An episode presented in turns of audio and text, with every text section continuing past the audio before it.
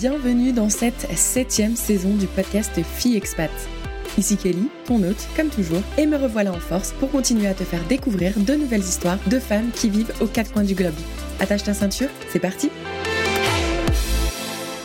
Bien le bonjour à toi qui nous écoute et merci de nous retrouver pour ce 107e épisode. Et un merci particulier à Lilou et Charlotte d'avoir laissé un commentaire sur Spotify sur l'épisode 105 qui traite des différentes anxiétés que l'on peut avoir lorsque l'on souhaite changer de vie.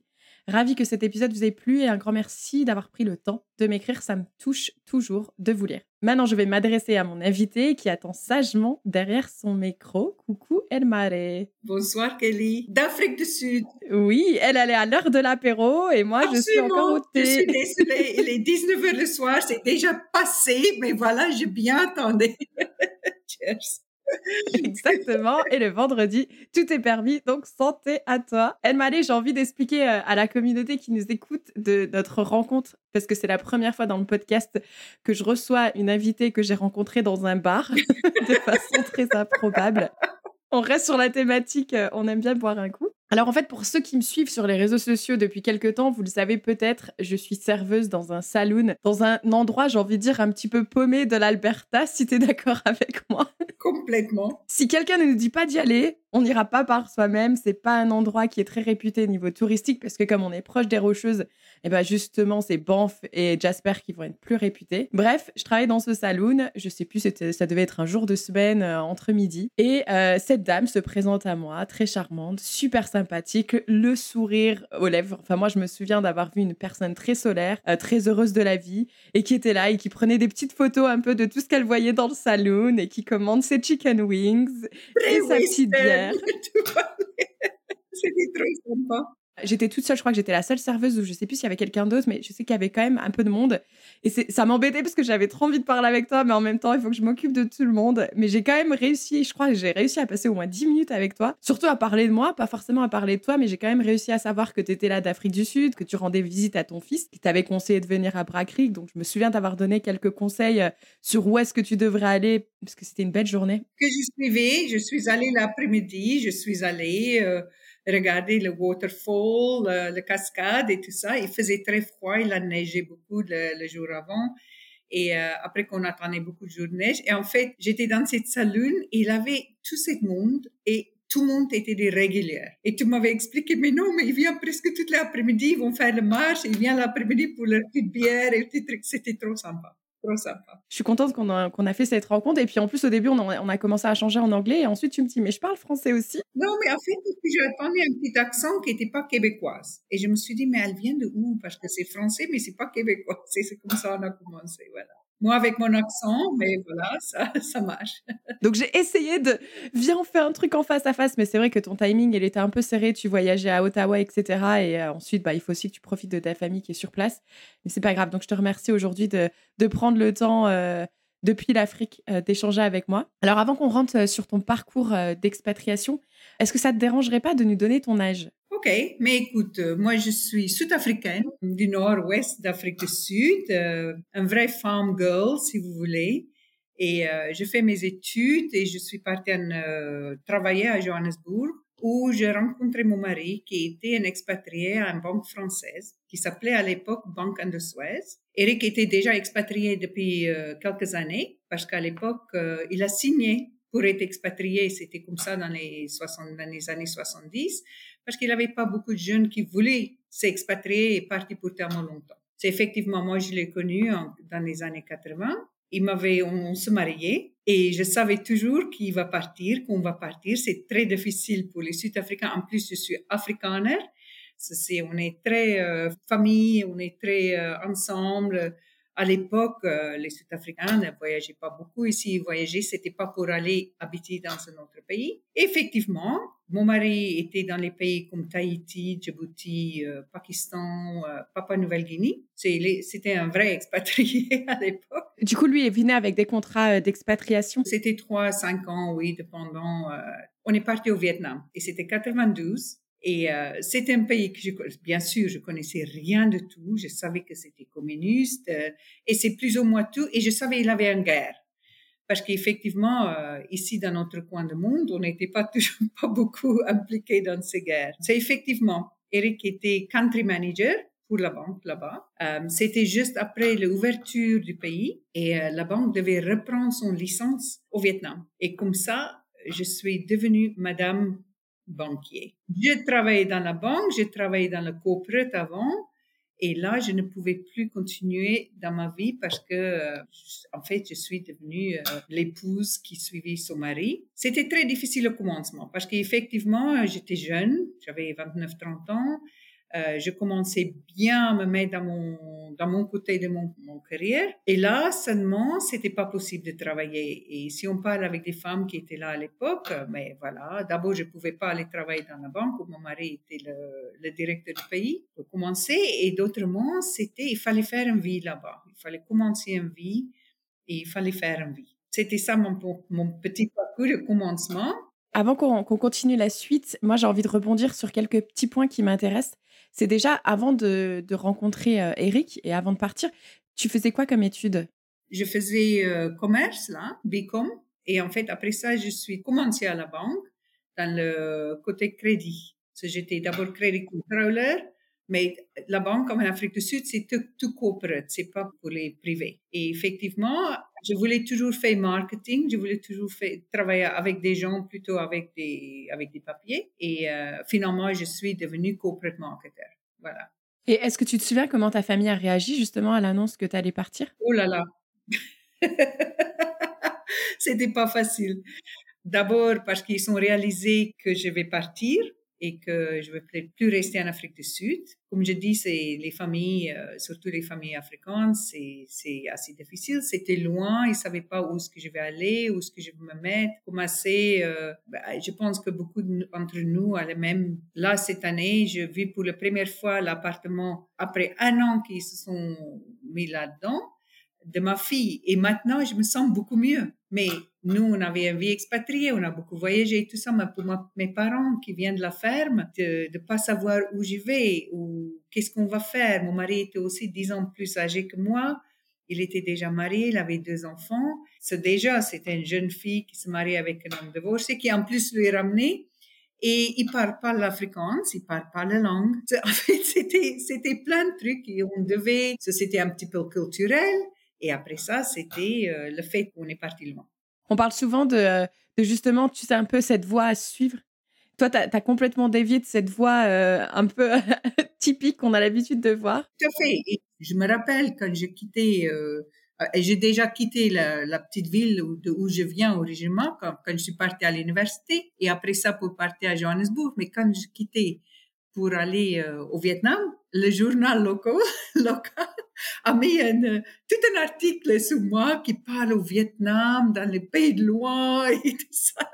Et mes deux enfants, quand ils sont nés, suis revenue pour, pour le FENET. Ça, c'était une autre petite histoire, mais je suis revenue en Afrique du Sud pour le FENET, pour les naissances. Et sur chaque enfant, il avait toute une histoire sur ma famille, les parents, parce que mes parents étaient profs d'école, même si on habitait sur la ferme, ils étaient profs d'école, ils sont bien connus en ville et, dans les environs. Et effectivement, c'était non, c'était toute une histoire, cette fille qui part, c'était, c'était quelque chose. Avec cet homme de 10 ans de plus, euh, en plus ils vont au Vietnam. 10 ans plus français, euh, qui est pas de chez nous, qui parle pas la langue, tout ça.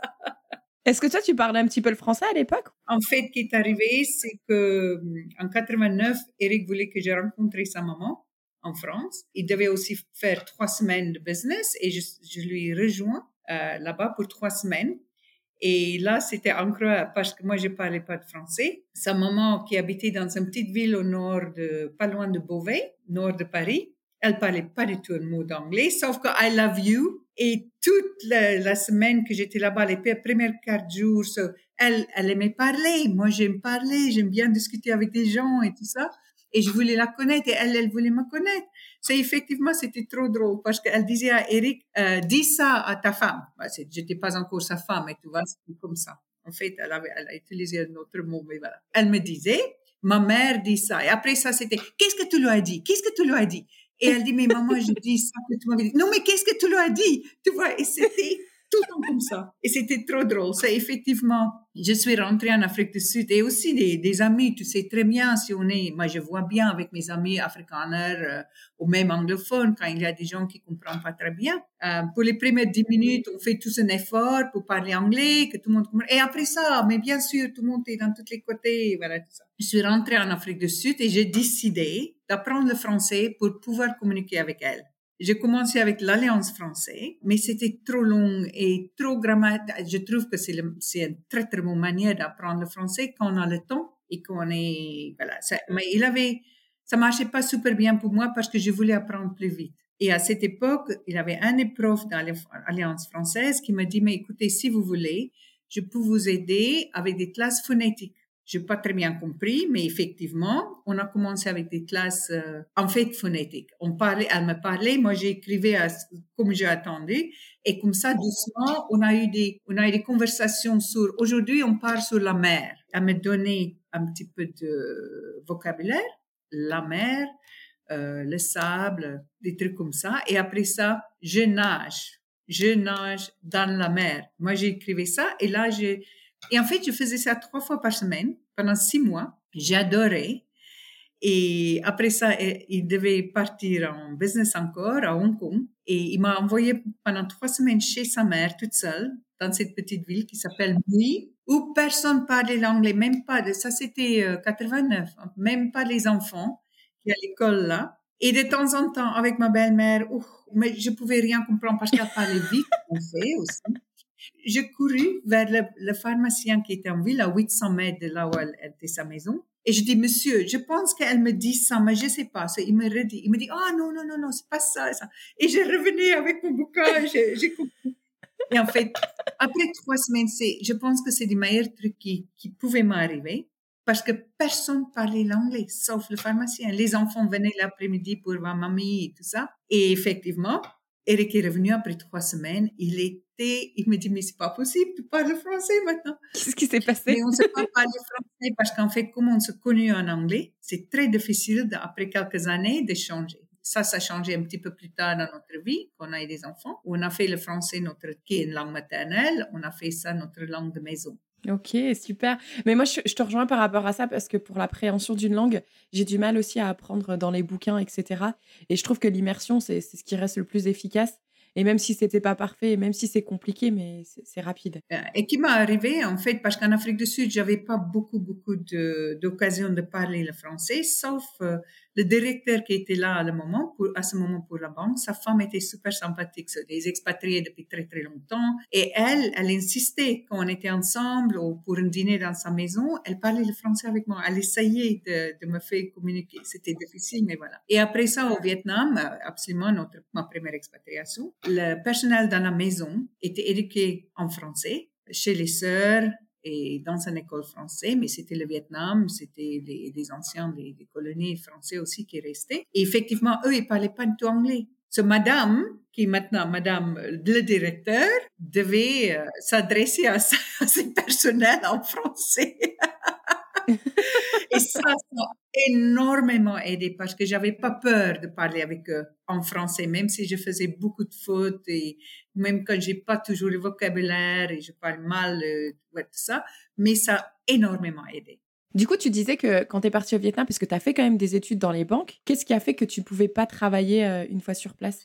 Mais parce que j'étais les femmes de directeur de pays. Et à l'époque, c'était très important. J'ai aidé avec euh, réceptions à la maison, les réceptions à la banque. Euh, on avait énormément, parce que comme on rentrait au Vietnam, et comme c'était un pays qui venait d'ouvert, sur le monde maintenant, on avait énormément de réceptions à faire, des gens qui venaient, des, des gens qui venaient de partout euh, pour la banque, pour le business, pour les trucs comme ça.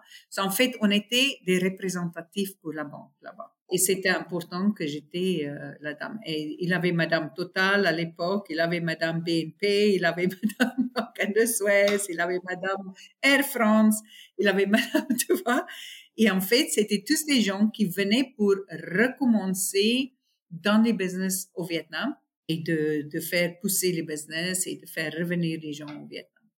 Au commencement, c'était difficile pour moi et après ça, je pense qu'il faut absolument faire le, le mouvement dans sa tête. en disant maintenant, c'est ça mon situation, ma situation, et que je dois le faire travailler. Moi, j'ai toujours trouvé que si mon mari savait que moi j'étais bien, ça allait beaucoup mieux pour lui. Il était content de continuer avec son travail et de faire ça. Et je pense, en fait, j'ai toujours gardé ça toute ma vie d'expatriation j'ai toujours fait sûr que mon mari est bien, que les enfants sont bien rentrés, qu'ils sont stables. Et après ça, je faisais ça que je voulais faire et tout ça. Mais c'était très important que ça marche à la maison. Parce que je pense que pour celui-là qui travaille, si c'est le mari ou la femme, si ça marche pas à la maison, c'est très difficile de manager sa vie à expatriation. Complètement, je suis d'accord avec toi parce que on en a même parlé, euh, je crois que c'était dans l'épisode avec Marie-Caroline qui était aussi une conjointe suiveuse. Et je lui disais que moi, je déteste d'ailleurs ce terme de conjoint suiveuse. Pour moi, on dirait plutôt un conjoint pilier parce que pour moi, vous êtes deux piliers dans ce projet d'expatriation. Et ça rejoint ce que tu dis que il faut que les deux piliers soient bien et, ils fonctionnent ensemble. Et c'est vrai que ce déclic ne doit pas être évident à, avoir. Est-ce que toi, du coup, tu as essayé de profiter un peu de ce temps libre pour faire des choses nouvelles, découvrir des choses, faire des rencontres? Non, Absolument. Et ça, j'ai toujours fait dans tous les pays. En fait, je me suis complètement immersée. Une fois quand la tête a changé, je pense que je suis devenue une expatriée. Je ne sais pas si c'est le bon mot, mais qui a embrassé les situations, qui to embrace the situation, to embrace the culture.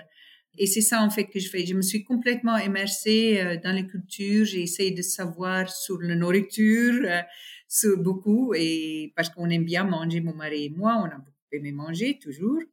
Et euh, complètement partout dans tous les pays où on était. Moi, je trouve aussi que je te connais vraiment des gens par leur, leur culture via la nourriture. J'aime beaucoup les langues, en fait. En fait, j'ai essayé dans beaucoup de pays d'apprendre les langues. Le vietnamien, j'ai appris pendant trois ans. Euh, ça m'a rien, ça m'a changé, mais ça m'a beaucoup aidé pour les moments que j'étais là-bas. C'est effectivement, euh, j'ai appris à, à cuisiner vietnamienne que je fais encore toujours, même dans tous les pays où je passais après. Ça reste un de nos nourritures euh, préférées.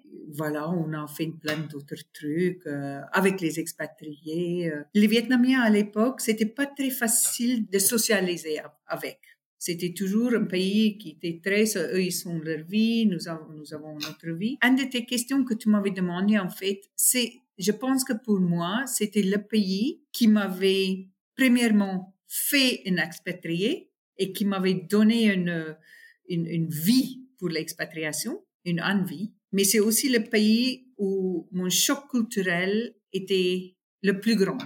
C'est absolument parce que c'était mon première expatriation et c'était dans une culture et dans une, un pays qui était complètement différent que je connais. Et c'est vrai que moi, je n'ai jamais le, l'occasion de rencontrer les Asiatiques en Afrique du Sud, surtout pas dans le coin où moi je venais. Il faut le prendre dans le, dans le temps que c'est aussi. Hein. C'était le fin 89, 90, 91. C'est effectivement, euh, on n'avait pas beaucoup d'Asiatiques euh, qui venaient en Afrique du Sud. Et moi, j'avais pas le pas le, j'ai rencontré euh, les Japonais à la banque qui venaient pour business et quelques Chinois, mais mais c'était pas sur mon niveau, c'était toujours sur le niveau de directeur euh, pays qui était en Afrique du Sud aussi. So, effectivement, pour moi, c'était totalement, et le bouddhisme, en fait, c'est aussi un truc, c'était la première fois dans ma vie où je rencontrais des gens qui ne croient pas comme moi. C'était une autre culture de religion que je devais apprendre. Et pendant les périodes, mais bien sûr, j'ai appris beaucoup après ça, mais c'était mon première sur le bouddhisme. Et bah, j'ai des Bouddhas superbes que j'ai ramenés du Vietnam, un petit peu partout. Mais en fait, je pense que pour moi, c'était ça. Mais c'était aussi le pays qui m'avait fait et qui m'avait donné envie aussi d'être mon premier pays où j'ai eu mes enfants.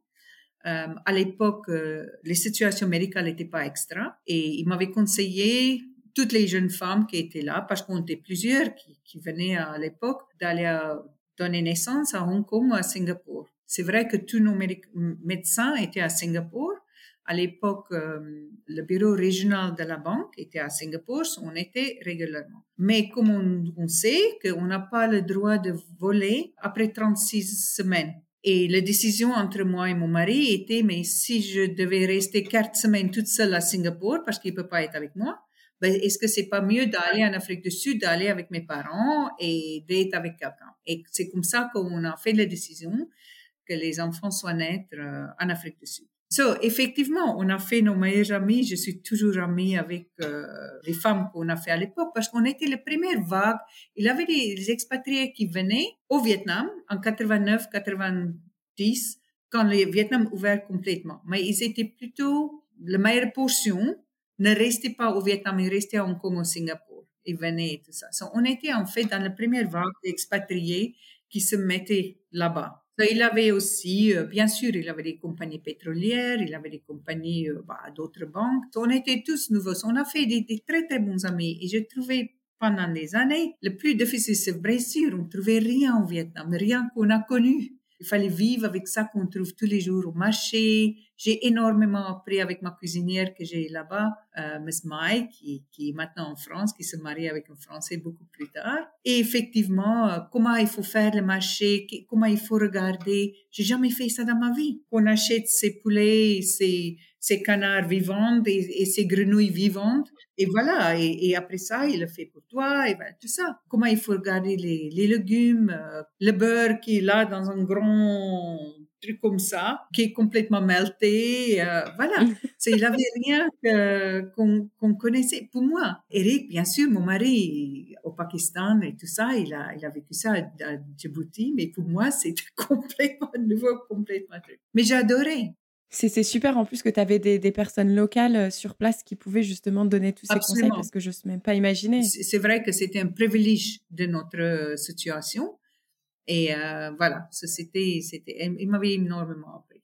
Et donc ensuite, après le Vietnam, quelle destination vous avez été prévue dans ce projet? Après le Vietnam, on a, on a passé cinq ans, un petit peu plus que cinq ans. Et après ça, on est parti en Inde, à Bombay, qui était aussi à l'époque parce que c'est énormément changé. Je suis, je suis retournée là-bas, énormément changé. C'était pas un choc culturel. On a, bah, je connais bien les Indiens en Afrique du Sud, même dans les petites, petites villes, on a beaucoup et tout ça. Mais euh, la vie était pas facile. La pauvreté était énorme. Bien sûr, au Vietnam aussi. Mais là, c'est, vraiment choquant. Par contre, j'ai adoré l'Inde. Et j'adorais l'Inde. Et jusqu'à aujourd'hui, ah ben, j'ai mes poupées indiens et tout ça. Mais jusqu'à aujourd'hui, je dis toujours, c'est un pays où les couleurs, les odeurs, tout ça, c'est, c'est, c'est un choc pour le visage, c'est fantastique. Les gens, ça m'a beaucoup, beaucoup appris là-bas de vivre ensemble. Je trouve que dans un pays où tu as 18 000 religions, les gens vivent très bien ensemble. Et chacun vit sa vie, son religion. Bien sûr, ils ont aussi des problèmes ici et là, mais mais j'ai adoré le fait qu'ils euh, peuvent tous vivre ensemble dans leur manière. Bien sûr, on a le système de caste là-bas, on a d'autres trucs qui pour moi étaient assez euh, surprenants à l'époque, mais c'est un pays, euh, la nourriture, la gentillesse des les Indiens, on a beaucoup aimé. Mes enfants étaient jeunes là-bas, en fait c'était facile de voyager avec eux. Je pense aussi que à l'époque, si j'avais des teenagers, c'était beaucoup moins difficile parce que c'était pas un pays pour teenagers. Il n'y avait pas des trucs qu'ils peuvent faire tout seul et tout ça. Mais jeunes, c'était super. Ah, donc toi, tu penses que si on est adolescent, c'est pas mieux pas aller euh, s'installer en Inde? Je pense qu'il y a quelques pays qui est pas facile pour les enfants quand ils sont adolescents. Nous, on avait, euh, je sais pas comment ça marchait, mais j'ai l'impression chaque pays où on était, euh, c'était le bon moment pour les enfants. Du coup, ils avaient quel âge euh, à cette époque-là euh, en Inde? Ils avaient quel âge tes enfants? Silaine avait deux ans et Eric trois ans, trois ans et demi. Voilà. Et donc, vous êtes resté combien de temps euh, en Inde? On n'a pas resté très longtemps, on a resté deux ans et demi parce qu'il avait une crise à Taïwan et ils ont demandé à mon mari d'aller remplacer quelqu'un là-bas. On est parti à, à Taipei. Ok, donc c'est reparti pour euh, une autre culture. Et là, on a resté aussi quatre ans et demi. Et effectivement, euh, mes enfants, je veux presque dire, ils ont commencé leur, leur vraie scolarité là-bas, à l'école américaine de Taipei, Taipei American School. Encore euh, un pays complètement différent. Voilà, bien sûr, maintenant beaucoup plus chinois mais taïwanaise, qui est différent que les Chinois, euh, un pays qui était beaucoup influencé par les Américains et par les Japonais, et surtout dans leur nourriture et tout ça, mais c'est un pays super, super beau. Les gens aussi sympas, plus austères. Euh, c'est aussi un pays à l'époque, je reviens hein, parce que c'est vrai que c'est pas maintenant. Les, choses ont beaucoup beaucoup changé depuis depuis nos, moments là-bas. À l'époque, euh, c'était très très mandarin. On ne trouvait pas un taxi driver, personne qui parlait l'anglais.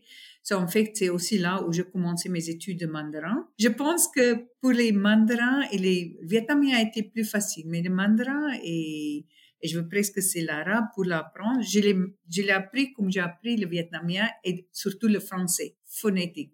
Et malheureusement, ça, c'est des, à mon avis, pour se souvenir et pour le, c'est, c'est des types de langues où tu, tu dois apprendre avec toutes leurs, euh, sinon ça reste pas parce que c'est, c'est des langues assez, euh, bien sûr, difficiles et compliquées. Je suis contente que tu me dises ça parce que j'avais cette, euh, cet argument la semaine dernière avec un de mes clients qui arrêtait pas d'insister de me dire que la langue anglaise est la langue la plus difficile à apprendre au monde. Je disais, mais c'est pas possible. Quand tu as des langues comme le mandarin, tu peux pas me dire que l'anglais, c'est ce qui est le plus difficile. Non, le japonais, le coréen, c'est. Euh, Mais clairement. Et c'était aussi un pays où on a fait des très, très bons amis. C'est vrai que j'ai l'impression quand, quand c'est difficile, qu'on ne trouve pas, qu'on a un problème avec la langue, qu'il faut parler avec le boucher, avec le coiffeuse, avec les trucs comme ça. Parce que moi, euh, dans notre vie, avec mon mari et moi, on était des expatriés qui a vécu avec ça qui est dans le pays. Bien sûr, quand tu rentrais de la France, tu amenais de temps en temps un saucisson ou, je sais pas, un petit truc ici et là. Mais effectivement, on a toujours vécu avec ça qu'on trouve dans le pays. Et moi, je suis jamais allée pour une coiffeuse ou un truc dans les hôtels 5 étoiles, des trucs comme ça. Non, j'ai utilisé ces des gens autour de moi et euh, voilà. Et en fait, au Taïwan, c'est là où je commençais pour la première fois. Euh, on est parti pour une vacance au Vietnam parce que ça a toujours resté dans notre cœur et on avait toujours des amis là-bas. Il avait un bijoutier euh, sur rue, euh, rue Dong Khoi qui était très très connu à l'époque. Mais moi, j'ai jamais acheté mes, mes bijoux euh, tout même et tout ça. Mais elle était très bien connue par beaucoup de femmes d'expatriés là-bas. Et j'avais un ami qui m'avait dit, oh, il faut absolument que tu ailles voir Madame Thérèse, parce qu'elle fait ci, elle fait ça et tout ça. Et Eric, euh, juste avant de quitter le Vietnam, je lui parlais de cette bijoutière. Et, il avait un bracelet avec les saphirs superbes dedans que j'adorais. Il m'a dit, mais non, non, non, là, là, on part. Et, bah, non, non, je pas, je pas, On a laissé. On est revenu au Vietnam un an après qu'on a quitté quand tu es en Inde. Et le premier truc qu'il a fait, il m'a ramené dans cette bijoutière, il m'a acheté cette, cette bracelet qui était toujours là. Il a commencé son petite euh, relation avec Madame Thérèse. Et euh, quand on était à Taïwan, on était pour une vacance. Il voulait m'acheter quelque chose. On était chez Thérèse, il m'a acheté une très belle bague euh, topaz. Avec ça, elle me dit, mais madame, maintenant que vous êtes au Taïwan, vous voulez pas vendre mes bijoux pour moi là-bas? Et je dis, mais non, Thérèse, moi, je peux vendre l'argent. C'est ça. C'est, moi, je suis banquier. Je peux pas vendre les trucs personnels. Elle me dit, non, mais vous pouvez vendre. Je vous donne euh, cinq paires de boucles d'oreilles, cinq paires de trucs et vous le vendez. Et je dis, mais non, Thérèse. Elle me dit, non, vous me payez rien. Vous le prenez. Si vous le vendre, c'est ça.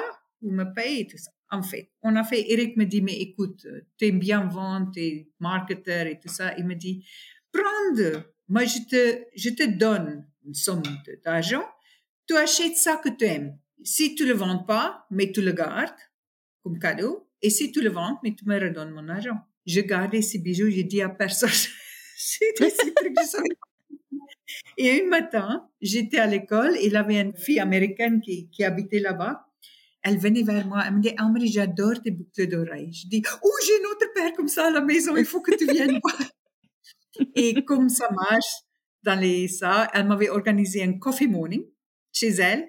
Et dans la première demi-heure, tout était vendu. Mais je veux ça, je veux cette couleur, je veux ci, ça, ça. Et comme ça, j'ai commencé un business de, de, bijoux pour vendre pour Madame euh, Thérèse au Vietnam. Et j'ai gardé ça pendant trois ans. Ça, c'était mon premier petit truc que je faisais pour moi-même. Et qui n'était pas rien faire avec la banque, rien faire avec euh, les enfants. Et, et voilà. Et puis en plus, tu aidais une personne euh, au Vietnam, donc ça, c'est quand même super chouette. Mais voilà, tout à fait. C'était quelqu'un là-bas. Et après ça, on, est, on a quitté le Vietnam, le Taïwan, pour aller à Shanghai, en Chine. Et là, je devais vendre mon business parce que, again, à l'époque, il n'y avait pas des, des vols euh, directs entre Taïwan et la Chine. Et euh, c'était difficile d'aller au Vietnam avec tous ces bijoux parce qu'en fait, je suis allée là-bas. Après ça, c'est devenu un vrai business. Les bijoux dans mon sac à dos et voilà tout ça. Mais pour la Chine, ça ça marchait pas. Ça, effectivement, j'ai arrêté le business quand, quand on est parti à Shanghai. Quand vous preniez ces décisions d'accepter ces contrats dans les pays, est-ce que toi, du coup, euh, c'est parce que tu, tu, voulais plus continuer ce business de bijoux ou est-ce que c'est parce que tu disais, bah, de toute façon, j'ai pas le choix, c'est cette destination? Non, ça, je pouvais pas. Je ne pouvais pas faire à cause de destination, à cause des problèmes qu'on peut avoir avec les douanes.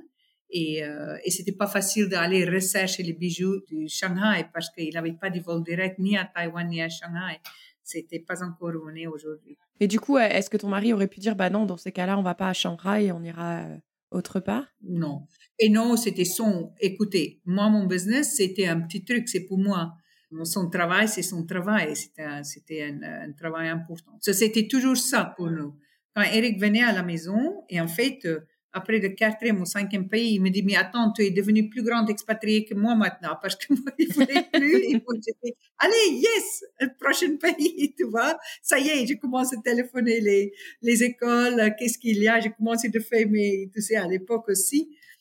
Internet n'était pas là au commencement, c'est devenu plus tard. Oui, oui, non, effectivement, j'étais toujours très excitée. Je t'avais dit qu'une fois quand je faisais le, comment on dit, le truc de tête au Vietnam, je suis devenue euh, expatriée. Ça te rendait pas triste à chaque fois de quitter justement toutes ces amies expatriées que tu avais fait sur place? Absolument. Mais là aussi, il faut aussi, maintenant, aujourd'hui, on a Facebook, on a Internet, on a Instagram, on a tout ce que tu veux. On a les téléphones. C'était aussi quelque chose, je peux te rencontrer quand on est arrivé au Vietnam, mais je pouvais téléphoner mes parents une fois par semaine. Et en fait, quand tu parlais au téléphone, tu attendais les gens qui, qui t'écoutaient parce que c'est toujours, c'était le commencement d'ouverture du pays. Et euh, on a reçu les, les lettres qui étaient, tu sais, un petit peu arrêtées, les mots et tout ça, tout ça. Voilà, à l'époque. Après ça, pour parler avec tes amis, il fallait téléphoner ou écrire, quoi, ou envoyer une carte. Mais il n'avait pas l'Internet.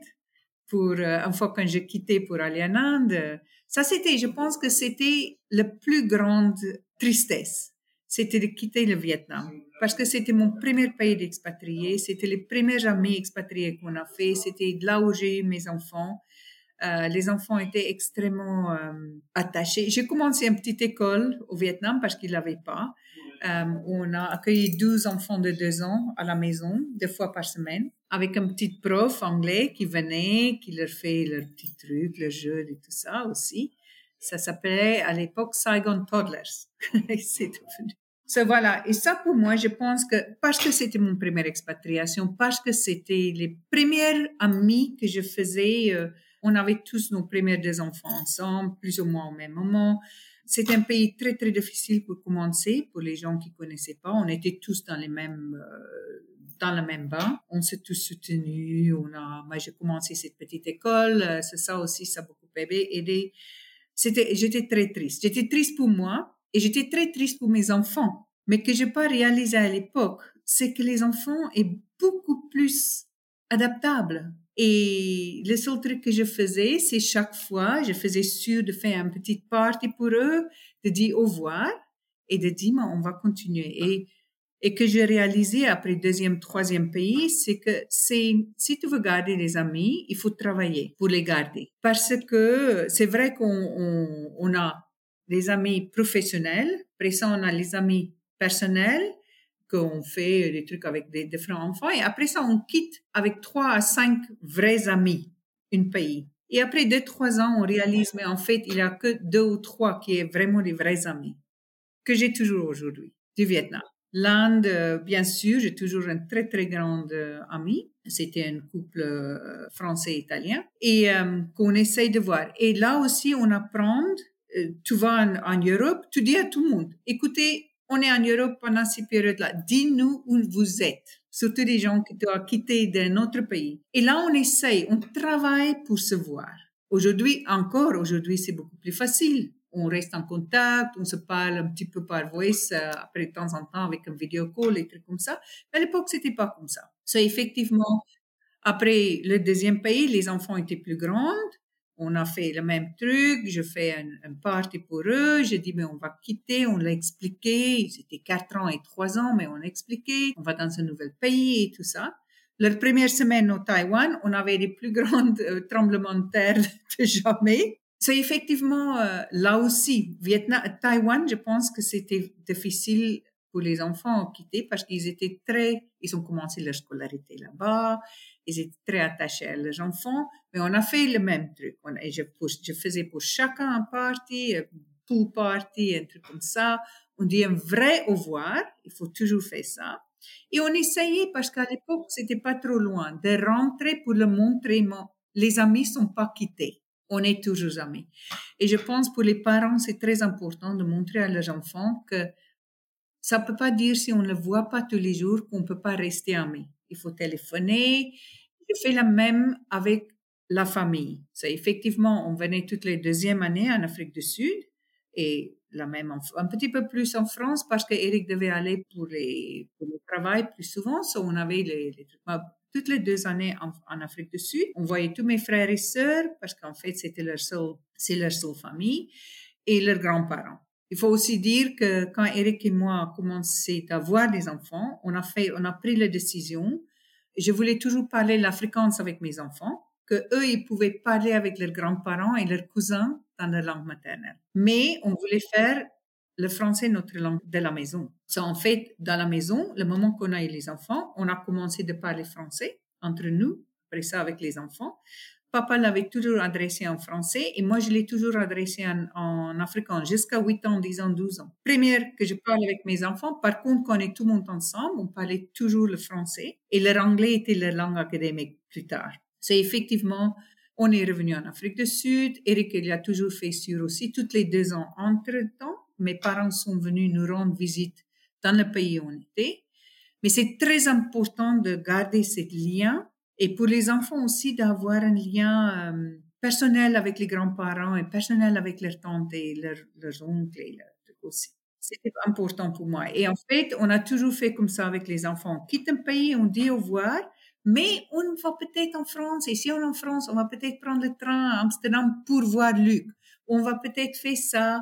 On va le revoir. Et je pense que j'ai très bien installé ça avec mes enfants parce qu'après ça, après Shanghai, on était aussi pas longtemps. On a été deux ans et demi. On a vécu SARS. La première année qu'on était là-bas, on avait SARS. Et après ça, on a quitté pour la Slovaquie, qui était le seul pays européen qu'on n'a jamais fait.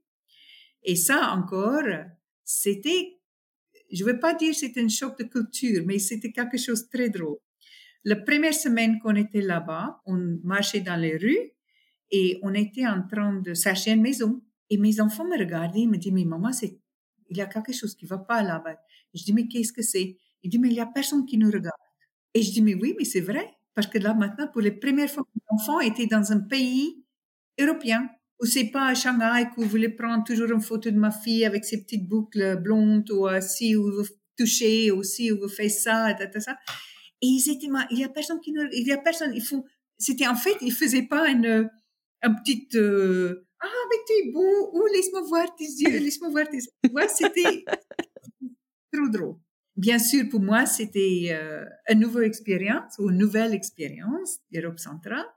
Énormément à apprendre sur la culture qui, qui est très intéressant. Bien sûr, on revient dans tout ce qui était arrivé dans, le, dans la région, euh, les gens, comment ils se remettent. on a fait énormément de visites. Ça aussi, il faut que peut-être que je mentionne que mon mari est euh, un, voyageur terrible. Il voulait toujours voyager. En fait, la première année dans un pays, un nouvel pays, il fallait aller voir tout. L'Inde, la Chine, on était partout, partout, partout. Et euh, ben, ça veut dire qu'aujourd'hui, mon fils qui a 30 ans me dit, moi, je veux plus jamais voir un temple dans ma vie.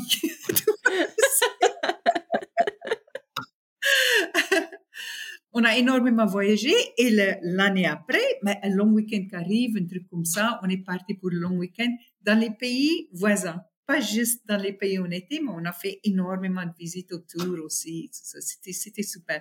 On avait une, et je suis très, très reconnue, j'avais une vie extrêmement privilégiée de connaître toutes ces cultures, toutes ces nourritures, tous ces gens.